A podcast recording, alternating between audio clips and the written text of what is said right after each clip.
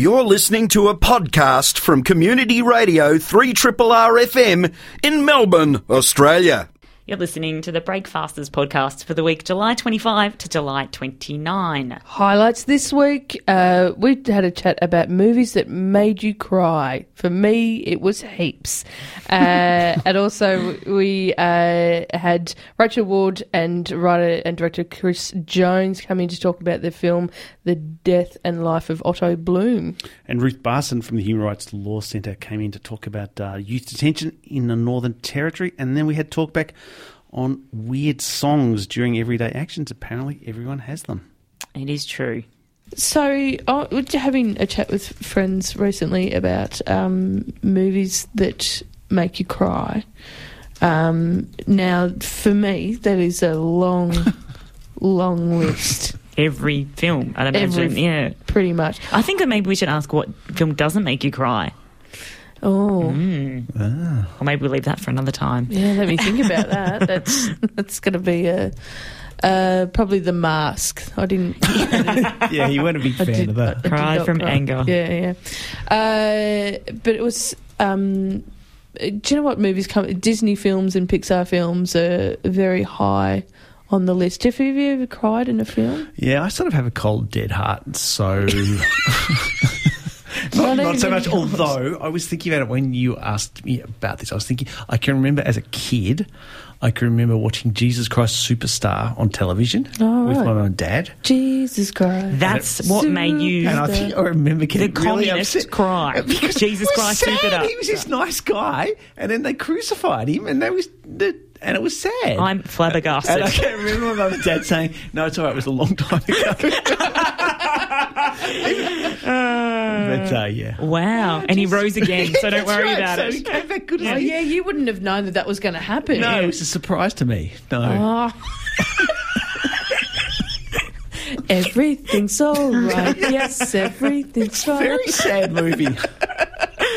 Oh, it's so great. Joe, I watched um, my nephew, this is a couple of years ago, uh, you know, loves the football and and stuff. So it was one night I was looking after him and he really wanted to watch the football, but he also wanted to watch a movie and it was just like, oh, what are we going to do? Anyway, we went for the movie option. So he pulls out the, you know, they've got a drawer full of DVDs, and he's like, "Do you want to watch this one? Let's watch." And he goes, "Let's watch. this- Let's watch this one. Let's watch The Lion King. Let's watch The Lion King. This is the one where Mufasa dies. Let's watch the." Li-" I'm like, "All right, mate. Spoiler alerts." Um, this is when Mufasa. That's the thing that excites your nephew. Like this, I know- specifically well, the death come and scene. watch him die. Yeah. do you know there was many other things? Let's watch the cartoon. Yeah, Oh. there were a few other things that he said, but it, Right. that was one of the things. And I'm like, all right, all right, mate, we'll watch that for a bit. You know, we'll put it on, and then we're watching it, and you know, I'm with him and also my niece as well, watching it, having a great time. And then it gets to the stampede, and he's like all excited and stuff, and because he's talking all the way through it, going, oh, this is you know, because he's a it was a six year old kid that just knew what was going to Yeah. happen, so I wanted to let you know. It's like, oh, it's all right, mate, just just watch it. and then, so during the stampede, though, sorry if you haven't watched The Lion King, but no, I haven't. sport. Okay, well, Sorry, you're not going to cry anyway. it's not Jesus dying.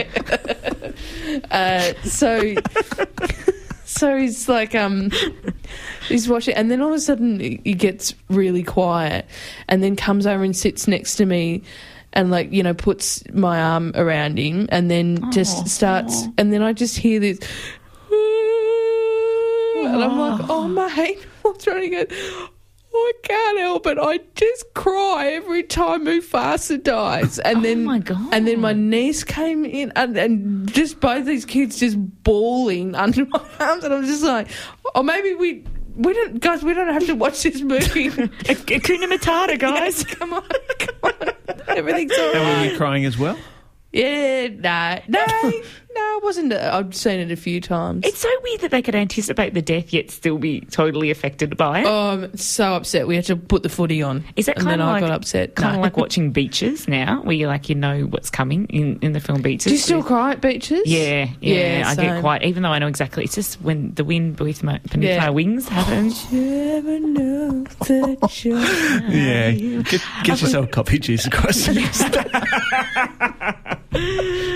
a friend of mine and her kid uh, watched Red Dog together. She was telling me about this on the weekend, and she reckons Oh. that she's never bonded with her son more than when they were both in the cinema watching Red Dog, just bawling together. And she goes, "I think that he's still affected by how upsetting that film was. Although I've never seen it, so I don't know what happens." Oh, it's yeah, yeah. My dad had the the same thing. We realised after that movie came out, we it all made sense why my dad never really liked any dogs that we've had as a family pet. Why? Because he had a red dog, and it really and it was called Red, and it was exactly like the dog from the film. Oh my god! And it, it was- speak? Oh, it doesn't speak. no, in the it film. doesn't speak in the Okay. film, but it's just this really great dog. And Dad had had one when he was growing up, Mm. and it just really he's never had a Oh, so after that, good like none of them no dog cut it. will ever compete Oh my god! with Red. And then this movie came out, and Dad was like, really, you know, Dad's a big, oh, you know, tough guy, and he's just like, yeah, no, I really, yeah, really related to that film. And I'm like, oh gosh, Dad, you know, I had no idea that he even had this dog, and then Mine it cracked his big heart yeah, heart. it cracked his big heart. Oh, well, he'll be pleased to know Red Dog 2's coming out, so maybe it's time Is for him to, yeah. Oh, well, Invest he in will Red be Dog very too. Happy in that. You're listening to the best bits of the Breakfasters from 3 Triple R. The shocking footage screened on from on Four Corners on Monday night is dominating Australian politics. Ruth Barson from the Human Rights, Law Centre is one of the lawyers um, involved in bringing this shocking treatment of young prisoners of the Northern Territory to public attention. She now joins us on the line. Welcome to Triple R. Hi, thanks for having me. Thanks for joining us. Yesterday, you published a piece in Fairfax entitled The Youth Justice System is a Slippery Slope of Failure. And in it, you argued that the Northern Territory's youth justice system is substandard, young people are over policed, education is under resourced, meaningful treatment and reintegrations are non existent, and culturally relevant diversion programs are few and far between. How did the system get into such an awful state? Uh, well, that's a really important question. I should say that um, while the Northern Territory youth justice system is certainly broken and exists on one end of, end of the spectrum, I think more broadly speaking, uh, Australia locks up far too many uh, young people and certainly far too many Aboriginal and Torres Strait Islander young people. Uh, we know that the Northern Territory has the highest youth imprisonment rate in Australia, but we also know that across Australia, Aboriginal and Torres Strait Islander young people are 24 times uh, more likely to be locked up than non-Indigenous young people. Uh, so while uh, those comments are perfectly apt for the Northern Territory, uh, I think uh, similar criticisms could be levelled at youth justice systems across Australia. Uh, I guess what was in some ways most shocking about that footage was not that it was new, but precisely that it wasn't new, that there'd been so many inquiries previously, that reports had been d- delivered to the Territory government since 2011. Why had nothing been done, and to what extent was that driven by uh, kind of, la- well, I guess by racism, by lack of care about what happens to Indigenous people? Uh, well, I, I think there was was and potentially still is a culture uh, of secrecy uh, and denial in relation to Don Dale in the Northern Territory government. Uh, for the government to now be saying uh, in the last 48 hours that they weren't aware of this material, uh, I find uh, implausible. The government had numerous reports, as, as you said. The government had numerous requests from lawyers to access the footage. Uh, there was a complaint made by the Human Rights Law Centre to the world's expert on torture in relation to Don Dale uh, just last year. So the government knew fairly and squarely what was going on in Don Dale, but it did a remarkable job at keeping it uh, away from the public and away from lawyers and journalists for so long. How how did the information eventually come out? Was there a whistleblower, or how did it? Yeah, how did we find out about it? Uh, I, I, I'm not sure. Uh, I, I uh, have no idea. There, I suspect that uh, somebody provided the information to the journalist, but I think more, again, more broadly, it speaks to the importance of whistleblower protection, whistleblower protections. Um, uh, as I said, this information and these images were known to the Northern Territory government for a number of years, and it's required um, a brave person or people to uh, stand up and provide that information.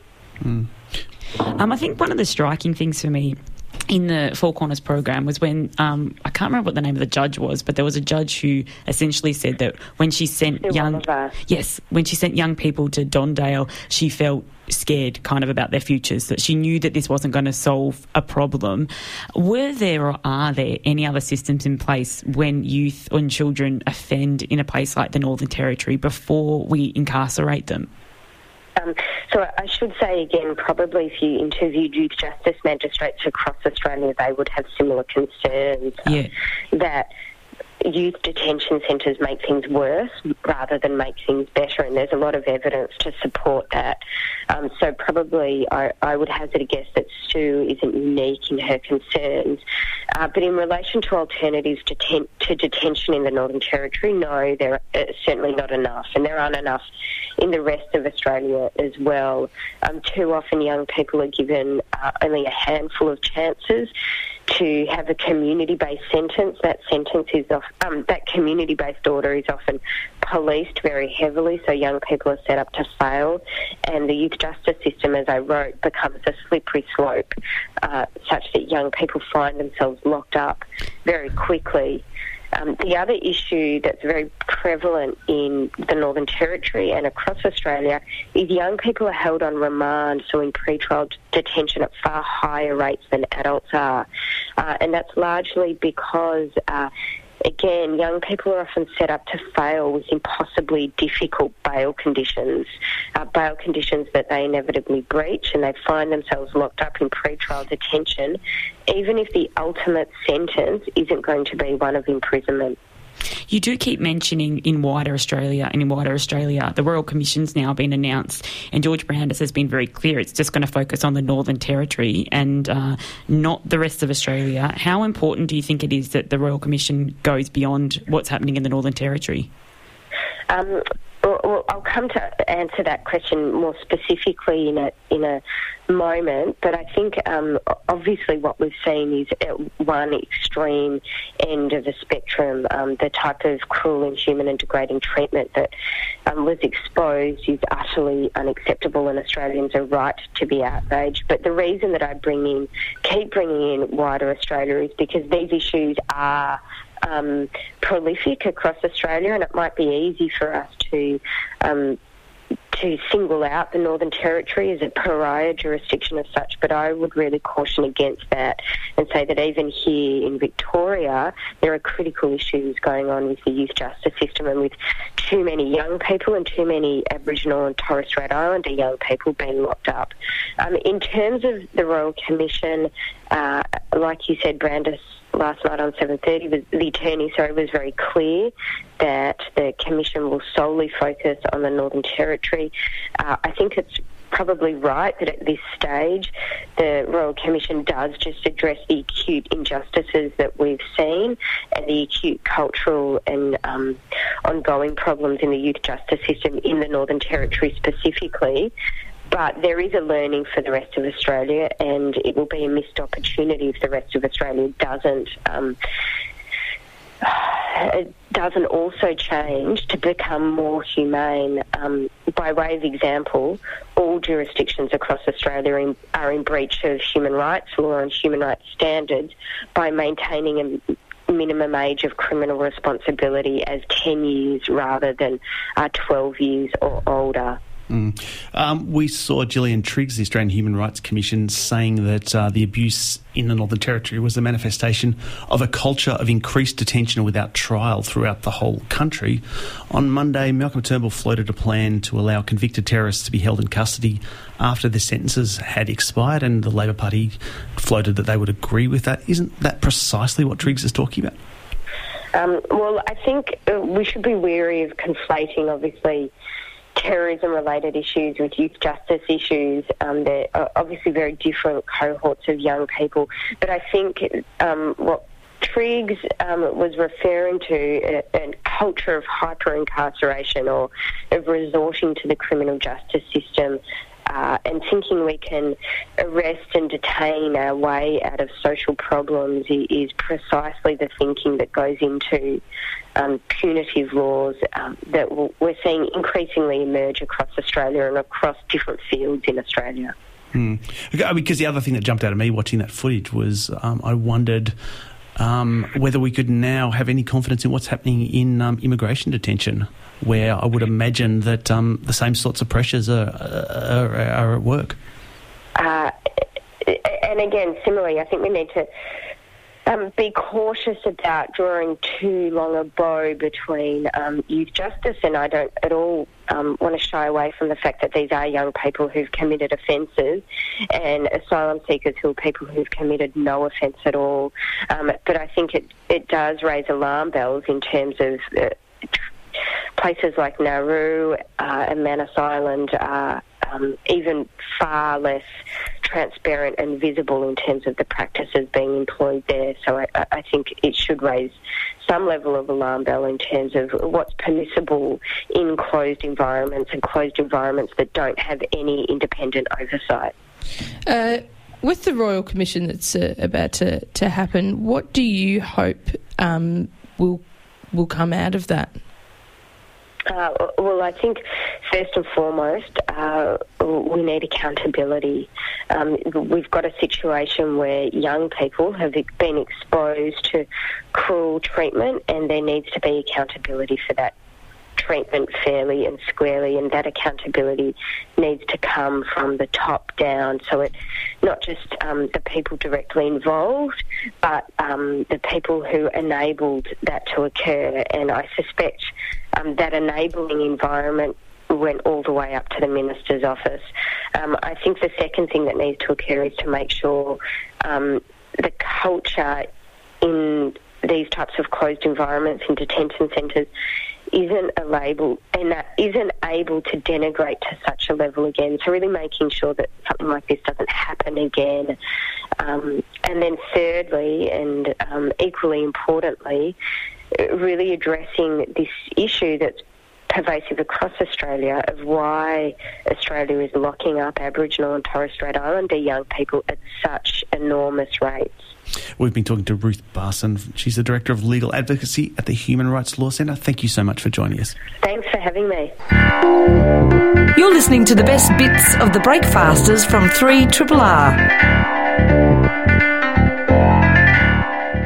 The new film, The Death and Life of Otto Bloom, will be premiered at the MIFF opening night, which is tonight at the Hamer Hall, prior to its screening as part of the film festival. Um, I think it's showing on the 13th of August. We're going to be joined in a minute by Rachel Ward, who's one of the stars of the film. I think she's just caught in traffic, but we are joined now by the director of the film, Chris Jones. Welcome to Triple R. Thank you. It's lovely to be here. It's lovely to have you here. This, Chris, this is your first feature film. You've been working on it for a long time. It's about to have its world premiere tonight. How do you feel? Are you excited? Are you nervous? A bit, bit of both? Um, yeah, very much so. It, it, it feels that the the world is moving both in slow motion and super fast at the same time. so. uh, well, to give people an idea about the film, The Death and Life of Otto Bloom, it's about a man who sees time backward. I feel, and I've seen you've you've done this in most of these most of the interviews that I've read distinguish it from the curious case of Benjamin Button, which is the obvious time travel. Um... Look at you rolling your eyes. no, no, no, no. It's, it's one of those things where I think people who haven't seen the film and they, they see that it's about a a man who experiences time backwards, um, they can make that assumption. Oh, that sounds a little bit Benjamin Button, and it is actually a really useful point of differentiation. So, um, our character Otto Bloom does not age backwards like Benjamin Button. Uh, it is more that his consciousness is is moving backwards in time. So he remembers the future and has no memory of the past. And um, if if if that makes yeah, I mean, it's a totally different. Mm. Um, really, once you see it, there really is no comparison. I was um, reading accounts of the struggle you've gone through to get the film made since you graduated from VCA in 2003. And I, reading them, I always feel surprised that anyone ever gets a film made in, in this country. But you haven't really gone for the easy option. The Death and Life of Otto Bloom is a feature film exploring some of Einstein's ideas, not necessarily, you know, the the the standard fare for Australian movies. Were you ever kind of um, tempted to think, oh, why don't I pitch something that's more commercial? Well, that might have been sensible. Um, I, I, mean, I, look, I like to think that our film is is very accessible and it's designed very much as an entertainment. Um, you can only do the projects. Well, I can only do the projects that you know I'm passionate about, and uh, you know I like exploring scientific ideas, philosophical ideas. Um, at the heart of it, though, it is it is very much an old-fashioned love story. It's um, you know traditionally love stories about love stories are about two people who are in love and held apart by a certain obstacle. Often it's a geographic one. In in our one, it is this kind of uh, reverse time flow, which is which is the you know the the Celtic Sea in our little um, Tristan and Isolde that we've created. So yeah, You filmed it as a in a documentary style. How hard is it to do that without something becoming a, like a mockumentary? Because usually when you see that style on film, it is kind of a mockumentary. It's not. It doesn't take on a kind of a serious aspect. that's right. Yeah, I mean we avoid the word mockumentary because Yeah, sorry about that. I just- no, no, but I mean it's certainly a faux documentary, and there is like a, a tradition of this with. Um, you know, like Woody Allen's Zelig is, Yeah. is a film which uh, used kind of old newsreel footage um, in the style of the opening of Citizen Kane. Um, for me, the big inspiration stylistically was uh, Errol Morris um, and his documentaries, Okay. The Fog of War, Tabloid. I remember seeing The Fog of War many years ago and for the first time and just thinking, I wonder if there's a way of using this wonderful interview style he has of people talking directly to camera. Um, in, in, I'm not a documentarian, so I, I, I was wondering if there was a way of using that in a in a fictional film. And yeah, it only took like 12 years for the, the, the story to come along after that. So What were the challenges then in trying to um, kind of play out a, a whole story uh, through that style? Um, gosh, what were the challenges? All the challenges. All the challenges in the world. Um, I, I suppose it's it's just you're you're, you're ultimately going for uh, authenticity and for something that seems very off the cuff. Um, the, the we had a, a setup where so Rachel, who will hopefully be joining us soon, Yeah. uh, and the other interviewees would uh, they weren't just even though they're when you see the film they're talking down the barrel of the camera. Um, they were actually looking at a, the image of another person projected in front of the camera, so we were getting that kind of intimacy, that closeness. Uh, we had an interviewer asking questions which don't actually appear in the film. Um, I had to. I wrote the script pretty much as it appears in the film, and then had to reverse engineer everything that everyone says as a response to a question. Um, so that was fun. Just What- what- wanted to make it really hard for yourself. yeah, yeah. Basically, I mean that's that's the point. One of the things I really liked about the film, it's a film about, well, time travel in, in, in a sense, but the different scenes have a very clear sense of the era that they're in because they're shot uh, in that Er- Errol Morris sense, both in terms of the fashions, but also the technology. There's, you know, video clips that are clearly on an old VCR, the terminology that people are using is very 80s. Did you have fun putting all of that together? I mean, it's. Yeah, absolutely. I mean, I'm a child of the 80s. I was born in 1980, and um, my first memories are from 1983, which, uh, curiously enough, is is when the, the story of the film begins. So I love, I mean, I still prefer watching films on VHS on a CRT monitor than on, you know, DVD or Blu ray or on some very nice screen. Um, I'm a little bit retro in that way. But we just had such a wonderful art department who took care of the costumes um, and the and, and all the you know retro technology of it, and it was fun. It, I didn't realize when I wrote it, you know, the challenges of making what is essentially a period film which covers, um, gosh, I think it's about three decades over the course of the film. So. Yeah, it, it was a challenge, but it was it was it was a lot of fun as well. I, I love old machines. So, yeah. And the other aspect of that was that I mean, it's an international film. It's set in you know um, in various continents at, in, in America at various times, but there's also a real sense of location in it. I mean, it begins in Melbourne. Yep. There's discussions about Kensington. There's very it's a very Melbourne feel to the start of it. Yeah, I, I, I wanted it very much to, to begin in Melbourne. Melbourne's my you know my home, and I wanted to have a film that, that, that starts off very local and then Um, and then the canvas hopefully just continues to broaden.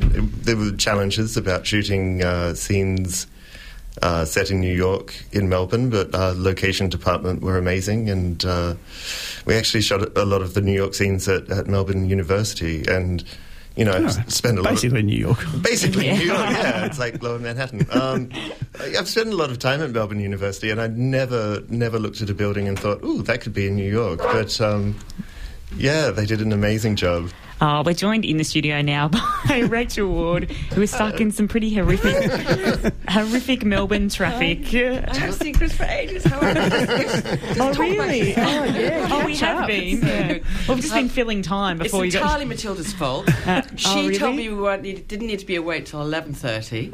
Oh no! Oh, and on a call and saying, "Why aren't you in the lobby?" No, it's a it's a continual problem. So I haven't cleaned my teeth. Sorry, sorry, listeners. Uh, we were just discussing the but now that you're here, Rachel, I, I was fascinated. Um, you're obviously in the film playing the same character alongside your daughter Matilda Brown. How did that come about? Did you both? Um, Ah, the Do word both- alongside is the opposite word. No, I wasn't because of course we played the same person, so there's no alongside. I mean, I see what you mean right now. Ah. But- but did you take the part on She together? plaes the older character, and I played the younger one. That's Isn't correct. right? That's absolutely right. She's, course. She seems to think it's the other way around, but she's wrong. No, and as, as you know, it's a sort of faux documentary. So I'm the talking head, really. I'm narrating the story. So it's my experience that's, and several others who are, um, who described this extraordinary man. Don't we? And I hope mm. you've told the story because He I'm- has. I think, I yeah. passed that one on to Matilda because it's such a little, it's such a mind bender, and it's um, so brilliantly clever. And there's always bits you think, oh, I'm going to catch Chris out on this one because this can't work out, and then you'd sort of challenge him on it, and you'd say, okay, that's easy. This happened and that happened, and of course this is because of this. So he, at the time he was thinking in the he was in the past, but he was he was. Oh, yeah, exactly. I'll leave it to you. I just learnt my lines and got on with it. You, I mean, you haven't been in front of the camera for about a decade now. You spent a lot of time behind it, though. How did it feel being in front of it again? Um, it was fun. It was fun. I mean, it was, you know, it was an ideal situation because I'm just in a studio on my own, so I have all the attention, all Chris's attention. And Chris seemed to like what I was doing, so it was all hunky dory. Yes. Good. No, it whetted my appetite. Are you going to? We're going to have more, no, are don't we? think so. Oh. It took a long time to get me back because there wasn't anything particularly sort of made me go, "Oh, this is better than being behind the camera." But Yeah. this script was really. I mean, it came from my agent. They said, "I know you don't want to do anything, but this one is really interesting. Have a look." Ah. And I read it and immediately said, "Yes." Uh, is this a goer? Are, we, is, are they crazy? Yeah, let's go.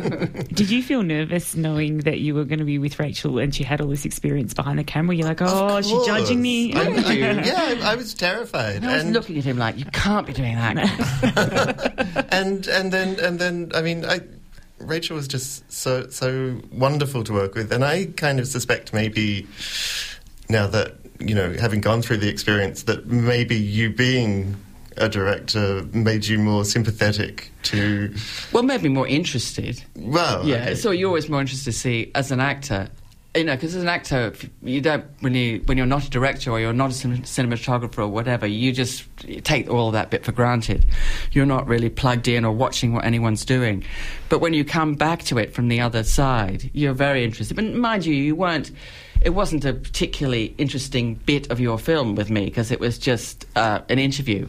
So it wasn't. You Well, weren't very- really allowed to have your flair. It's very interesting. I mean, That bit. I mean, you it's, were- it's the heart and soul of the film. I Yes, but there was no sort of, um, you know, cameras from the ceiling or sort of whiz bangery, was there? No, there wasn't. No, it's, it, it's very much about character and emotion. And, Yeah. yeah. No, it was great to do it, actually. And the huge challenge for me is that when I took it on, I went, there's so much dialogue here. Well, thank God I'll have an auto cue.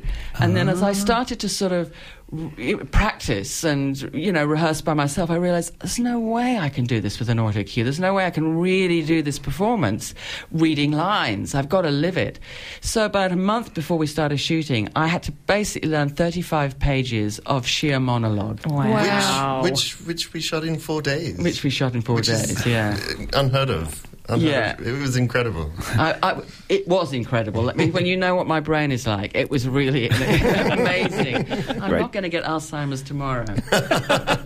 we were talking to Chris before about the struggle to get a first film made, particularly a film like this one, which is sort of interesting and doesn't fit in a generic pigeonhole. It's someone um, who's been in the industry for a long time. Is that still an issue that you struggle with the whole way through? The that gulf between you know the project that you might want to do and the project that is commercially viable, or is it going to, eh, or is going to get funding? Try the first is easy. Try your second and your third. I don't know. Does No, it get easier though? No, it doesn't get easier. But you know, should it? I don't know. Should it? Should it Yeah. be easier? I mean, it's I a really it's- hard game we chose. Yeah, I think it seems like it. Yeah, you get your first one up because you you know you're new and exciting, and Yeah. then and then it's the second one. It seems like you know the big film people go, no, no, you've you've had your go. We will move on to, to somebody else now. Well, Is that what it's like, or I don't think so so much because I think you know people are very obviously the industry is keen on nurturing talent and stuff, but um, it's really hard. I mean, Cris is in a better position because he writes his own stuff and he writes beautifully. So he just has to. Yeah, but. No, Um, you will just have to sit in your darkened little cave for a while and come up with another masterpiece. But you know, it is it's really really hard to write a good script, and sometimes it's you know it takes a lifetime to have one good idea, let alone two or three or four good ideas. Um, obviously, one's. Al- I mean, I'm always looking for material to adapt, but even that's hard. I mean, it's it's amazing considering how difficult it is. Hmm, How much rubbish sometimes gets out there because you think, how did how did they manage to get the money for this? But sometimes it's easier when it's lower common denominator or whatever. Somehow it's uh, easier, maybe. And Minimum maybe viable product. Minute, is that what it's called? Minimal viable product, right? Is, is there more support than now than when you were beginning? No, I think there's less. There's less because we, look, we've got a huge problem with the with the American PR machine uh, in front of us. I mean, really, if you look at the multiplexes, they're just full of American films, and you know, we get a little window in there because part of the deal with distributors is we'll.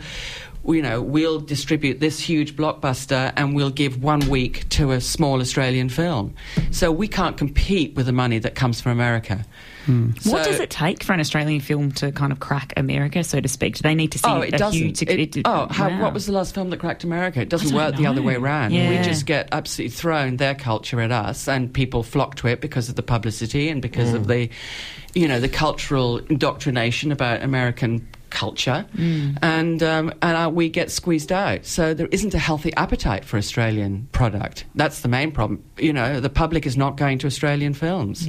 They go to it. They watch Australia, Australian television but it's really hard to co- and you know it's hard to compete with those budgets. I mean, all the all the whiz bangery, which is the a new word. I hope you you know. Yeah, I, I like Yeah. Miss Bangery. all the whiz bangery and the budgets. We don't have the budgets. Yeah, and it is. I mean, it's very much the marketing. I mean, even when a film is gets terrible reviews and Mm. and and bad word of mouth.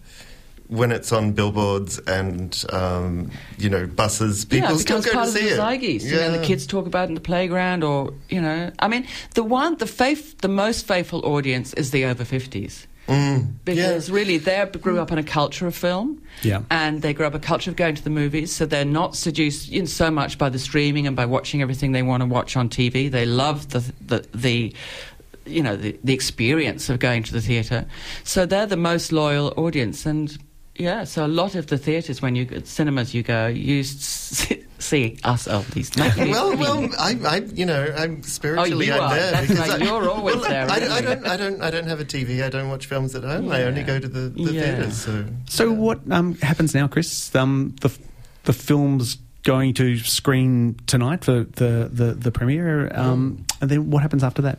Um, um, well, I, I, it's weird because I, I'm, I'm now at this point which I've been kind of uh, working towards for a very long time, and I haven't had a chance to stop and think beyond that. So, I don't know. The future is unwritten. No, when's, the, when's the film going to be released um, early next year, I believe. Oh, right, long yeah, time. Yeah, Okay. we're going to wait People for can the international. See it as part of the film festival. It's called The Death and Life of Otto Bloom. We're all going to go and see it tonight. Yes. Very much looking forward to it. We've been talking to the director, Cris Jones, and the actor, Rachel Ward. Thanks so much, both of you. 3 Triple R. now here's the thing, and I I'm convinced I'm not the only one that does this, but sometimes I will sing little songs in different situations. Sometimes I'll change the words to suit the situation. Sometimes I don't need to. Um, like for example, if I'm running late for something and I'm trying to you know, get things done to get out of the house, get where I'm going, and then I look at the time, and then I realise, oh, actually, I'm I'm going to make it. It's going to be fine, and then I'll start singing, I am gonna make it, yeah, I'm gonna make it, I am gonna make it. After all, on loop until I get there, um, or another one. do you do that? I actually know exactly what you're talking Yeah, about. no, I I do, do too. all the time, and I didn't know that it was. I've never thought to ask other people, "Do you sing songs when when something happens say. in life?" No, because I've always thought I was just a little bit mad. Shameful secret. Totally. So When it rains, no matter what, I also they tend to be really weird songs and not necessarily ones that I would listen to. So whenever it rains, I always, always go. I'm only happy, when, it rains. Always, oh, like it's it, how weird is that? A weird garbage song, but it's just that bit that goes over and over in my head. Yeah. Do you know? Oh, the other one that I have is um, when someone loses their keys. What do you do? Tori Amos, the from what you know the um where where'd you put the keys, girl? Da, da, da. Oh, yeah. Where'd you put the key? Uh, that that goes The on. one that I can't stop doing, and it's like you said, Sarah, I know it's crazy and I can't stop doing, but every single time I go to Coles, I think it's called the local supermarket, you, you down know, down prices are no, down. No. No, I've got some pride. That- No, no, it's the the, the the automatic machines, right? You know, like you, you go through grocery, Yes. and the voice says to you, um, if you have a Flybuys card, and every time it Ninety thinks, problems. no, Oh, oh. oh if you've Oh, got it, so- I'll be money. Yes. no, Every time that pops into my head. Sorry. Wow. Every time it oh pops my in, it- God. Every time it pops is the specials if you have a racist friend, and every Oh. time, That's such a Jeff song coming to your head too. every Yeah. time I find myself singing it that along, and um, you just got to be careful you don't sing it too loud because people look at you like you're a bit crazy. Maybe Totally. some of our listeners have a song that they sing they want to share with us. Give us a call nine three double eight one zero two seven if you do. But that's you know that ninety nine every time that would pop That's into my head. I feel like Yeah, that's yeah. gonna happen to me now. we happen should to go me shopping now. one Yeah. day, and then it would be doing the machines, and Yeah. you'd be singing yours, and I'd be singing mine. I really want to know if I this don't happens to other people. I think that happens to all three of us. One, well, either a little bit special, or two, no, this is a really common occurrence. Almost every time I run upstairs, I do Rocky. Yep. You Oh, know, yeah, of yeah, course. yeah, Eye of the Yeah, yeah. Tiger. That kind of, yeah. There's another one that, that my brother and I used to do to each other from a, a very young age, where if they got to do something, you know, there's, you know, quite similar in age, and he might get to go, you know, somewhere or whatever, and he'd turn around and just start singing, "Jealous, jealous." I got the power to make you feel it. That was our song to each other. Ah. And you know, Make you jealous, yeah. the other day you were talking about how you made up songs about Lloyd, Lloyd. Of Oh the yeah, Dance. yeah. yeah. No, I do that as well. I'm not Do sure if I said that at the time, but yeah, about Gruff, my cat.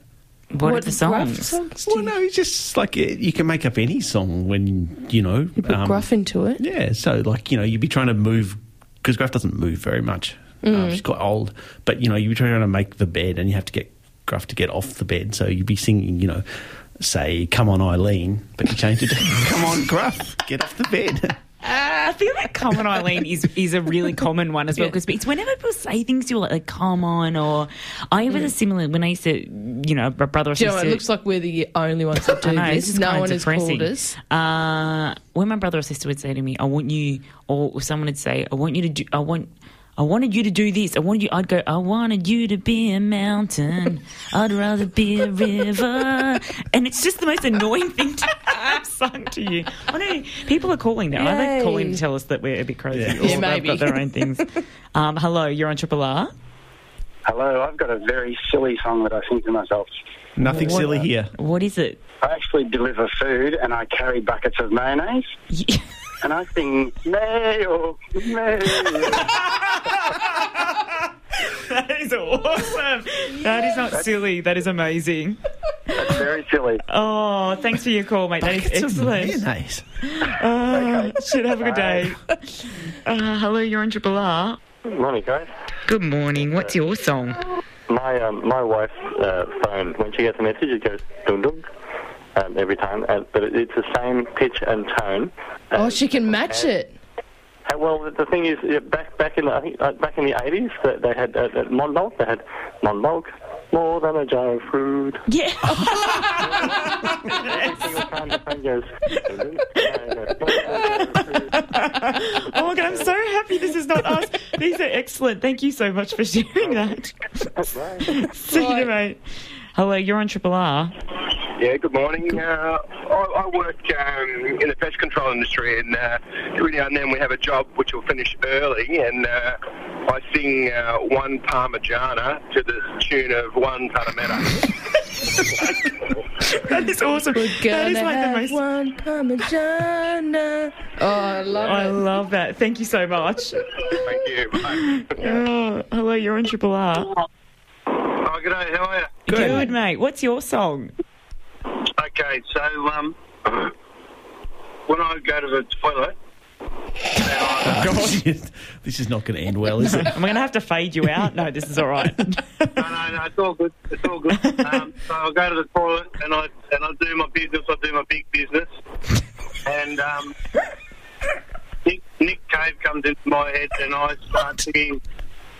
I did a poo, I did a poo, I did a poo. this is going. This is. To fade you out, mate. I cannot. Thank, thank you, thank you. Still going. Listen to that. He's still going.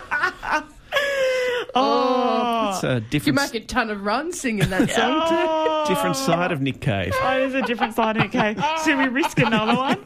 Oh, yes, mate. yes, please. Um, no, I think that's about it. I don't think everyone's Oh, well calling. done. We had lots. There was lots of people, but that does make me feel a little bit better about. Um, Seems like the whole of Melbourne is singing crazy songs as they. I love it. Uh, It's a toss up between my favourites between um, the poo song or the mayonnaise song. yeah. No, I, I'm fascinated by the delivering buckets of mayonnaise. I get well, that. catering size. Oh, yeah. I- yeah, right. I was thinking like maybe some sort of restaurant where Yeah. you I have a bucket of mayonnaise. No. This has been a podcast from 3RRR 102.7 FM in Melbourne. Truly independent community radio. Want to hear more? Check out our website at rrr.org.au.